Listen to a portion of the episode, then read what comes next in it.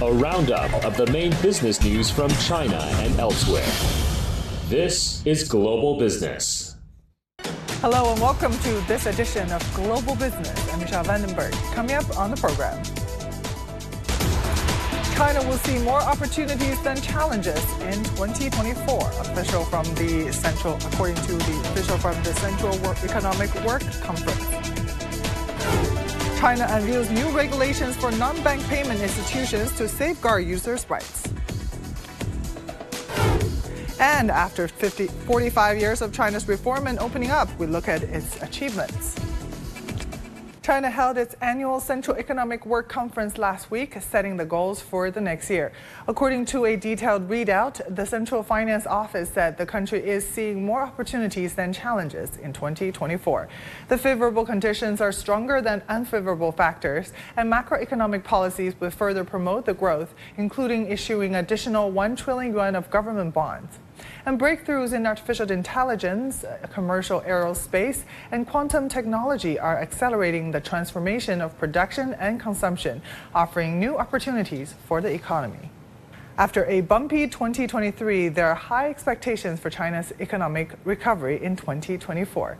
In the wake of the agenda setting Central Economic Work Conference, our reporter Timothy Pope sat down with Bruce Pang, chief economist at the global real estate services company JLL Greater China, to get his take on how the country's challenges can be met. How important is this year's uh, Central Economic Work Conference in really setting the tone for 2024? Yes, in terms of the external environment, actually, the recent data shows the potential risks of slowdown in the global economy as well as in many um, uh, macroeconomies. The uh, softening external demand actually is completely favorable as posed challenging for China, grows momentum, and is worth to be addressed and responded to in the top level meeting. And domestic-wise, the market expected some pro-growth policies to quickly bear fruit, which has not yet been effectively translated into near-term growth due to the uh, constrained policy transmission and business confidence. And the economy is still facing some structural issues together with uh, local government debt risk, uh, distress in the housing market, etc. So a flurry of supportive measures have proven uh, mostly beneficial raising some pressures on authorities to uh, roll out more stimulus. So uh, my opinion is that the Work Conference reaffirms the importance and lays a concrete foundations of stabilizing the expectations and uh, shoring up confidence. You talked about effective transmission of policy. Uh, how much new policy and how much new stimulus is the economy uh, going to need? First, there will be supportive measures at all fronts and pragmatic strategies to revive recovery and uh, to re-engine growth for China together with solid progress in uh, high quality development. The second is that the policymakers pledge to boost domestic demand and restore the business confidence to take steps to reorient um, the economy towards household consumption and market-oriented uh, allocation uh, of resources. And the third one is that the central government's not only recognize the achievement and momentum of China's economy, but also identify some specific issues and unfavorable factors and challenges to tackle. The property sector is obviously a major area of concern and has been for a while. What can be done there, uh, both to, to promote the sector as a whole, but also just to bring home buyers back to the market? Uh, is this an issue of confidence, uh, one of affordability, or is it a, a combination of factors? Uh, I think the top priority would be to break the potential uh, vicious cycle and, and, and, downward cycle. And uh, some argue that ensuring the delivery of residential buildings is one of the top priorities, but I don't agree because it's not only priority. Uh, the language on housing for the central uh, Economic Work Conference was little change from previous statements. So the key will be to better implementations and executions of existing policies for the property sector uh, to break the potential vicious cycle, not introducing new remedies. And uh, what's your outlook for uh, the Chinese economy in 2024? There will be two uh, major uh, uh, growth drivers for 2024. First will be making use of policy rooms, and second will be a synergy between consumption and, and investment, as mentioned by the Work Conference. So that there will be better co- collaborations and strong synergy across different policies, including fiscal, monetary, science, technology, industrial policies, etc., among others.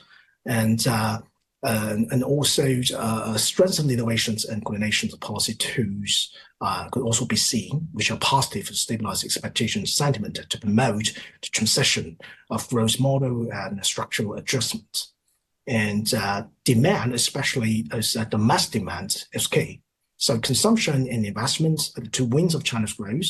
And I think the, the, the virtuous cycle, the positive effect from both uh, investments and consumptions and, and, and could also uh, be a very important catalyst to further boost China's growth. Scientific and technological innovation will drive the modernization of China's industrial system. That's one of the nine priorities listed by the Central Economic Work Conference. The meeting said industrial innovation will be driven by scientific and technological innovation. Disruptive and frontier technologies are expected to catalyze new industries, new business models, and inject fresh fuel into the economic engine. The government will mobilize resources nationwide to implement action plans for key industrial chains in the manufacturing sector and strengthen China's industrial reliance and security. China will strive to develop emerging strategic industries such as biomanufacturing, commercial aerospace, low altitude economy and become the front runner in quantum computing and bioscience. Enterprise's principal role in sci-tech innovation will be further enhanced. The government will continue to encourage investment in startups and equity investments. Now, for more discussions on China's economy, we're joined by Dr. Le Xia, Asia Chief Economist at BBVA, Academic Committee member of the IFF. Uh, Dr uh, Xia, thank you so much for joining us. So, in your view, uh, what st strategies can be employed to advance the extension um, of technological innovation to the forefront um, of industrial chains and accelerate the development of new mechanisms uh, for integrating innovation and industrial chains? Uh, yes, thank you for having me here. Uh, I think uh, the strategy can be quite different. They can all lead to the success, but there's some important principles we must to abide by. The first of all, I think uh, it is important to give enough incentives uh, for these uh, uh inventors, uh, the people, they take the lead of this uh, innovation. of course, mostly will come from this economic side. And secondly, I think according to the past cases, I think it is more effective for these uh, uh, firms, the enterprises, who take the lead of this kind of the innovation. Maybe they can form some groups of innovation, and then they can include other resources from the universities or from the society. So it's important to ask all these uh, firms because they are close to the market. Uh, they can make the very effective and efficient innovation. The last but not least, I think the uh, government can play a very important role but I don't suggest the government they make uh, the decision, make their choice too early. They can facilitate the competition of different uh, groups, of different uh, uh enterprises, and then at some stage they can uh, make their decision to, to, choose some champion. I think that would be very effective for this uh, innovation strategy. Yeah, and regarding the effective transformation and uh, the widespread application of technological uh, achievements, how do you be uh, believe finance, particularly entrepreneurship investment and equity investments, uh, should be leveraged to facilitate innovation and development in the field of technology? Yes, I think uh, finance is very important for this uh, innovation process because uh, through the finance, you will share all these risks for different people. Uh, some people, they are willing to take the risk. Some people, uh, they can take the risk. They will have the bigger share in this uh, innovation process. That's why we need to have this very competitive uh, financial sector to support this innovation process. Not only for this uh, equity and bond financing, we also need to have this uh, private equity and VC, venture capital sectors. Uh, they all belong to the big financial sectors. I think they all play very important role to facilitate uh, this uh, innovation process. You know, innovation is very risky process. Many people they cannot succeed, succeed in this process.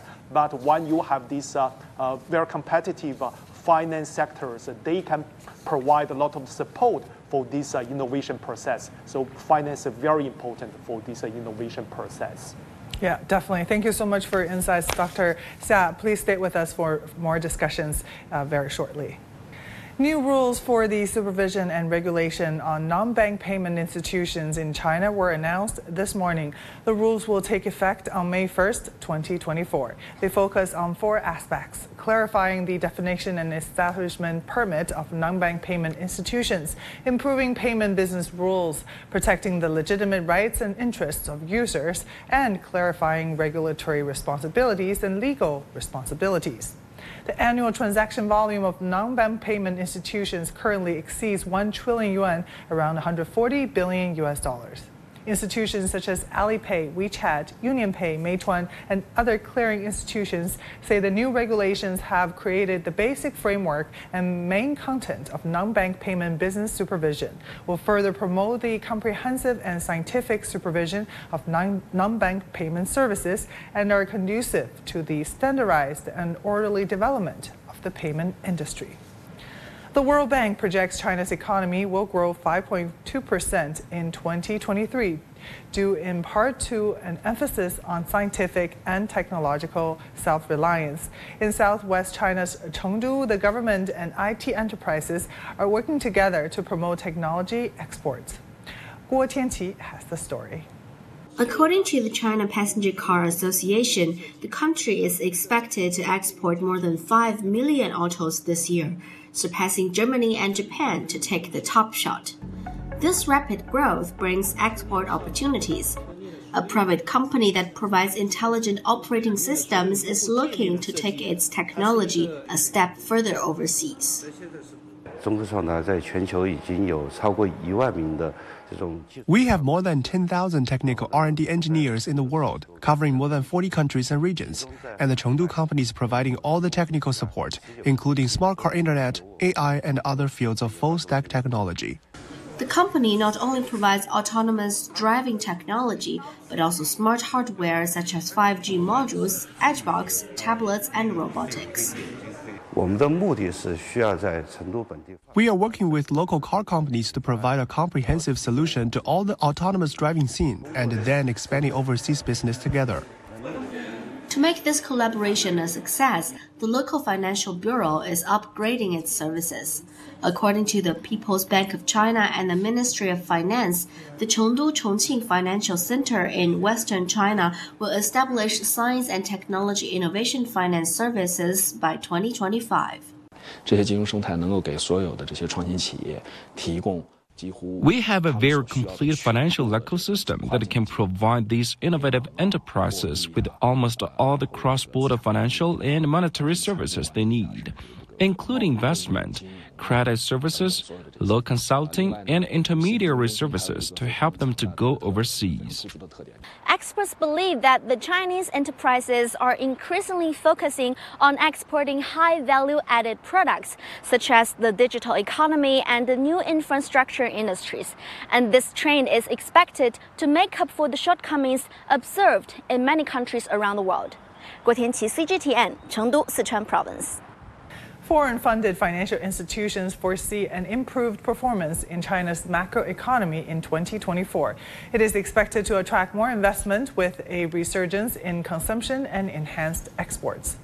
UBS 2024 to 2025 China Economic Outlook predicts a sustained improvement in reliable income, which will drive consumption and robust momentum in green transformation industrial investment within the manufacturing sector.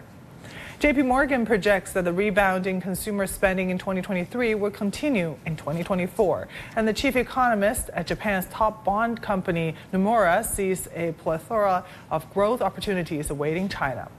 A number of chief economists said that the investment value and risk aversion of RMB bonds are more prominent, and China's bond market has shown a strong investment attraction. Still to come. After 45 years of China's reforms and opening up, we take a look at some of the achievements.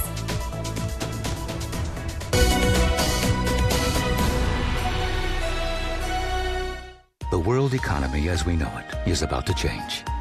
Global business reports highlight emerging markets, developing countries, and dynamic sectors worldwide. We feature top analysts and newsmakers to provide perspectives on every facet of business. From an on the ground perspective, we provide you with balanced and objective assessments. Fast, sharp, and insightful. Global Business. Only on CGTN. This year marks the 45th anniversary of China's reform and opening up policy. It's also the 10th anniversary of China's decision to comprehensively deepen reform. So how has China's economy developed over the past 45 years? Since the reform and opening up policy was introduced 45 years ago, China has become the world's second largest economy, the largest manufacturer, and the biggest trader of goods. From 1978 to 2022, China's GDP surged from 367.9 billion yuan to 121 trillion yuan. That's about 17 trillion US dollars. Over the past 10 years, China's annual average contribution to world economic growth has exceeded 30%, making it an important contributor to stable growth. And since 2017, China has been the top country in trading goods for six consecutive years. And the country's international market share of exports rose to 14.7% in 2022, ranking first in the world for 14 consecutive years. And China's per capita disposable income has increased from just over 170 yuan in 1978 to nearly 37,000 in 2022. That's around 5,000 US dollars. The country also has the largest education, social security, and healthcare systems in the world. A Russian official has described China's development experience as priceless. It has brought great success to the Chinese people, promoting economic and social development, and most importantly, is for the sake of the people. And after 45 years, China will adhere to forge ahead on the path of high quality opening up. China's Guangdong province is the pacemaker and experimental zone of China's reform and opening up. Our reporter Huang Fei explains how the province plays an instrumental role in China's high quality development. Guangdong has led China's reform and opening up by setting up special economic zones and giving preferential taxation policies to attract foreign investment. And the latest effort in that direction is adding a new comprehensive bonded area in the neighboring city of Foshan. Now, bonded areas are special commercial zones managed by customs officials. They're being developed into centers for not just process manufacturing, but also for R&D, logistics, and sales services. In fact, China has seven special uh, economic zones including more than 150 comprehensive bonded areas now. And as more than 60% of businesses operating within these bonded areas of foreign entities, they are key to boosting foreign investments. Guangdong's Foshan uh, was among the first Chinese cities to welcome foreign ventures and witnessed large-scale privatization of state-owned enterprises in the 90s. And today, it is home to the world's largest producers of home appliances and furniture, with manufacturing accounting for almost 80% of its GDP and exemplifies the meaning of high quality development. And the new customs rules are set to elevate this manufacturing hub and serve cities in the rest of the Greater Bay Area as well. Now, for more discussions on China's reform and opening up, we're joined by Dr. Xia Le, Asia Chief Economist at BBVA, and Brian Linden, the founder of the Linden Center, writer and traveler. Welcome. Now, Dr. Le, let's start with you. So if I could, um, in the 45 years since the start of China's reform and opening up, what institutional innovations and breakthroughs have been particularly significant um, in the transition from initial reforms to the current phase of deepened reform and from the early stages of opening up to now high quality opening up? Yes, there's uh, so many breakthroughs and the institutional innovations uh, over the past uh, 45 years. But if you ask me to name the most important one, I like to say the introduction of market mechanism to the economy. I remember, remember that uh, 40 years ago, I think uh, people they are produce things according to the instructions of their uh, senior people. But now you can see that all these firms they produce that they cater to the market demand, and so that's why uh, we have seen such a, a prosperous economy for so many years.